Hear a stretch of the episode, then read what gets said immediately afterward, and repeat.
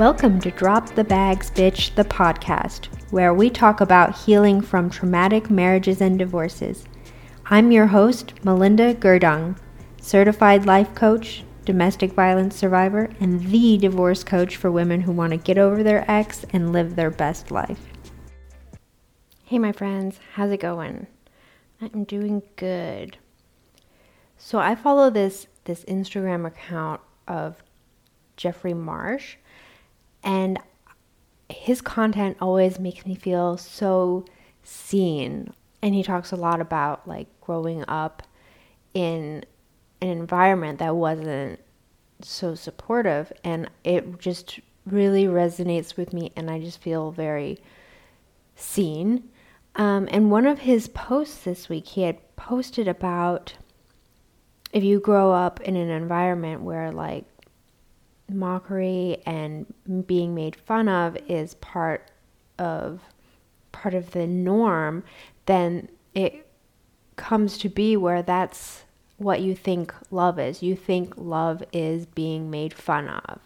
And so it got me thinking about how things like that can end up being really traumatic and we don't often recognize it as something that was traumatic. And that kind of leads into the topic of that I want to talk about today, which is big T trauma versus little t trauma. And it's really easy for us to recognize big T trauma, right? It's the rapes, the beatings, the car accidents, etc. And we know these events are traumatic. We know these events traumatize people, and we can validate that for ourselves and for other people and other people will also validate that for us, right? You get sympathy and understanding for big T trauma. And then little t trauma is much harder to recognize. So it is the accumulation of events that creates the trauma. So if your mother calls you fat as a child as a one time event, it might not be a big deal. But when that occurs repeatedly, for 18 years, it can become traumatic. Those little events add up to something quite substantial. And this was the case in my marriage and probably some of y'all's too. It's the little digs all the time, it's being gaslighted all the time. My ex used to make jokes at my expense, and they weren't funny jokes, they were mean and I was the butt of them. And I would express that I didn't like it and that it bothered me. And he would reply that, you know, oh, it's just a joke. Can't you take a joke? And it seems like a small thing, right? Especially when you compare it to something like being punched or something. And in isolation, maybe it is. But after years of that, I stopped saying when it bothered me. I internalized that my comfort was less important than his desire to humor himself. And I started to believe that I wasn't funny and I didn't have a sense of humor. Right? The accumulation of those events had a huge impact. It changed the way I saw myself. It opened me up to stuffing down discomfort from other people also because it came easy to just blame it on, oh, I don't have a sense of humor.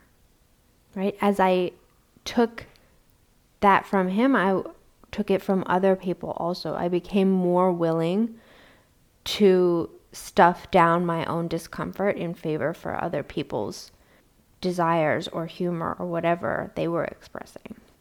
And I can think of examples from growing up, I used to take violin lessons and I was kind of forced to give concerts to our family and I didn't want to give them because these concerts became just a session of being mocked for how awful it was. and you know, we I wasn't allowed to not do them. Like I expressed that I didn't want to do them. That they were just making fun of me, and it was like, oh, they're laughing with you, not at you.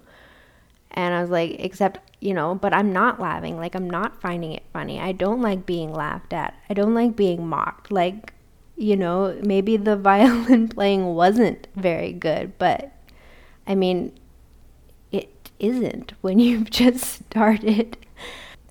But the important part is that when expressing the dislike of the mockery, I was just told that, oh, we were laughing with you, not at you. And except I wasn't laughing, I was uncomfortable. I didn't want to do the fucking concerts.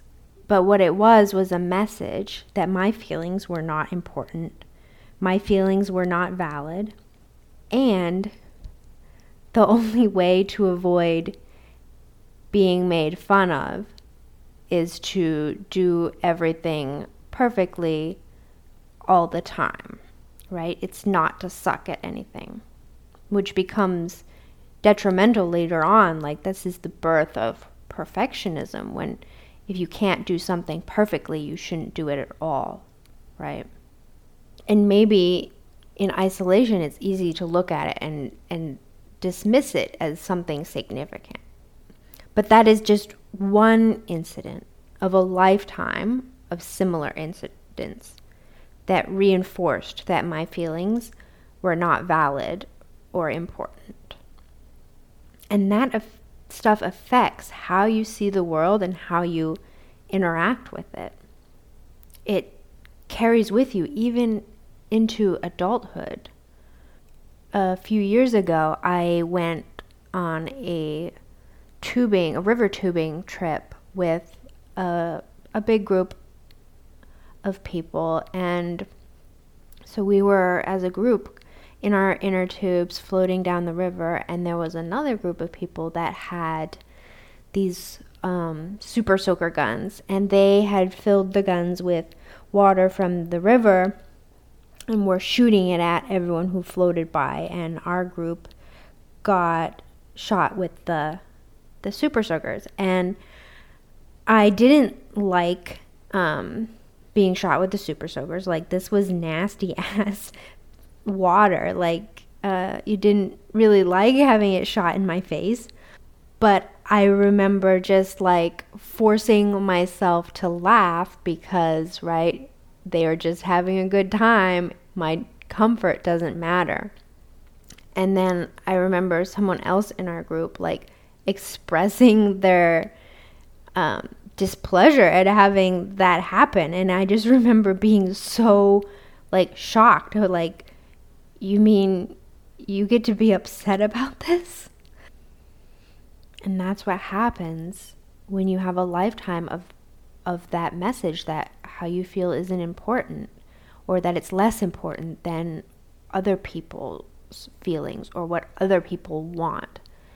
You end up stuffing it down and not being honest about the way you feel and not you know even honoring your own feelings or your own wants and desires. You end up staying quiet about things you don't want to accept in your life. The impact is quite large. Even though the the events might have looked small in isolation. Right? And that's the tricky thing about little t trauma, right? Is that you pull out one example and people don't validate that it was anything, right? If you look at one isolated insight incident, one isolated incident from the outside, it can seem like, oh, not a big deal, right? And so often what happens when someone had little t trauma, they'll share something and people don't validate that experience. They tell you it's not a big deal or it shouldn't bother you. And you know, maybe that one is incident isn't a big deal. But when you have a whole lifetime of similar incidents, they're all adding up to something quite large. And a lot of times we will invalidate ourselves like this too. But the trauma is there right? So your body will be responding to the trauma. And in your mind, you're telling yourself that, oh, it's not a big deal and it shouldn't bother you. And what the fuck is wrong with you that you're so bothered? right? You're telling yourself that you're overreacting and you're just really broken and on and on with these these lies. But it is a big deal. It happened and it caused you pain. And I am not saying all this and telling these stories so that we can wallow in victimhood, right? That is not the vibe. I am saying all this because it is impossible to heal the trauma while you are gaslighting yourself about it.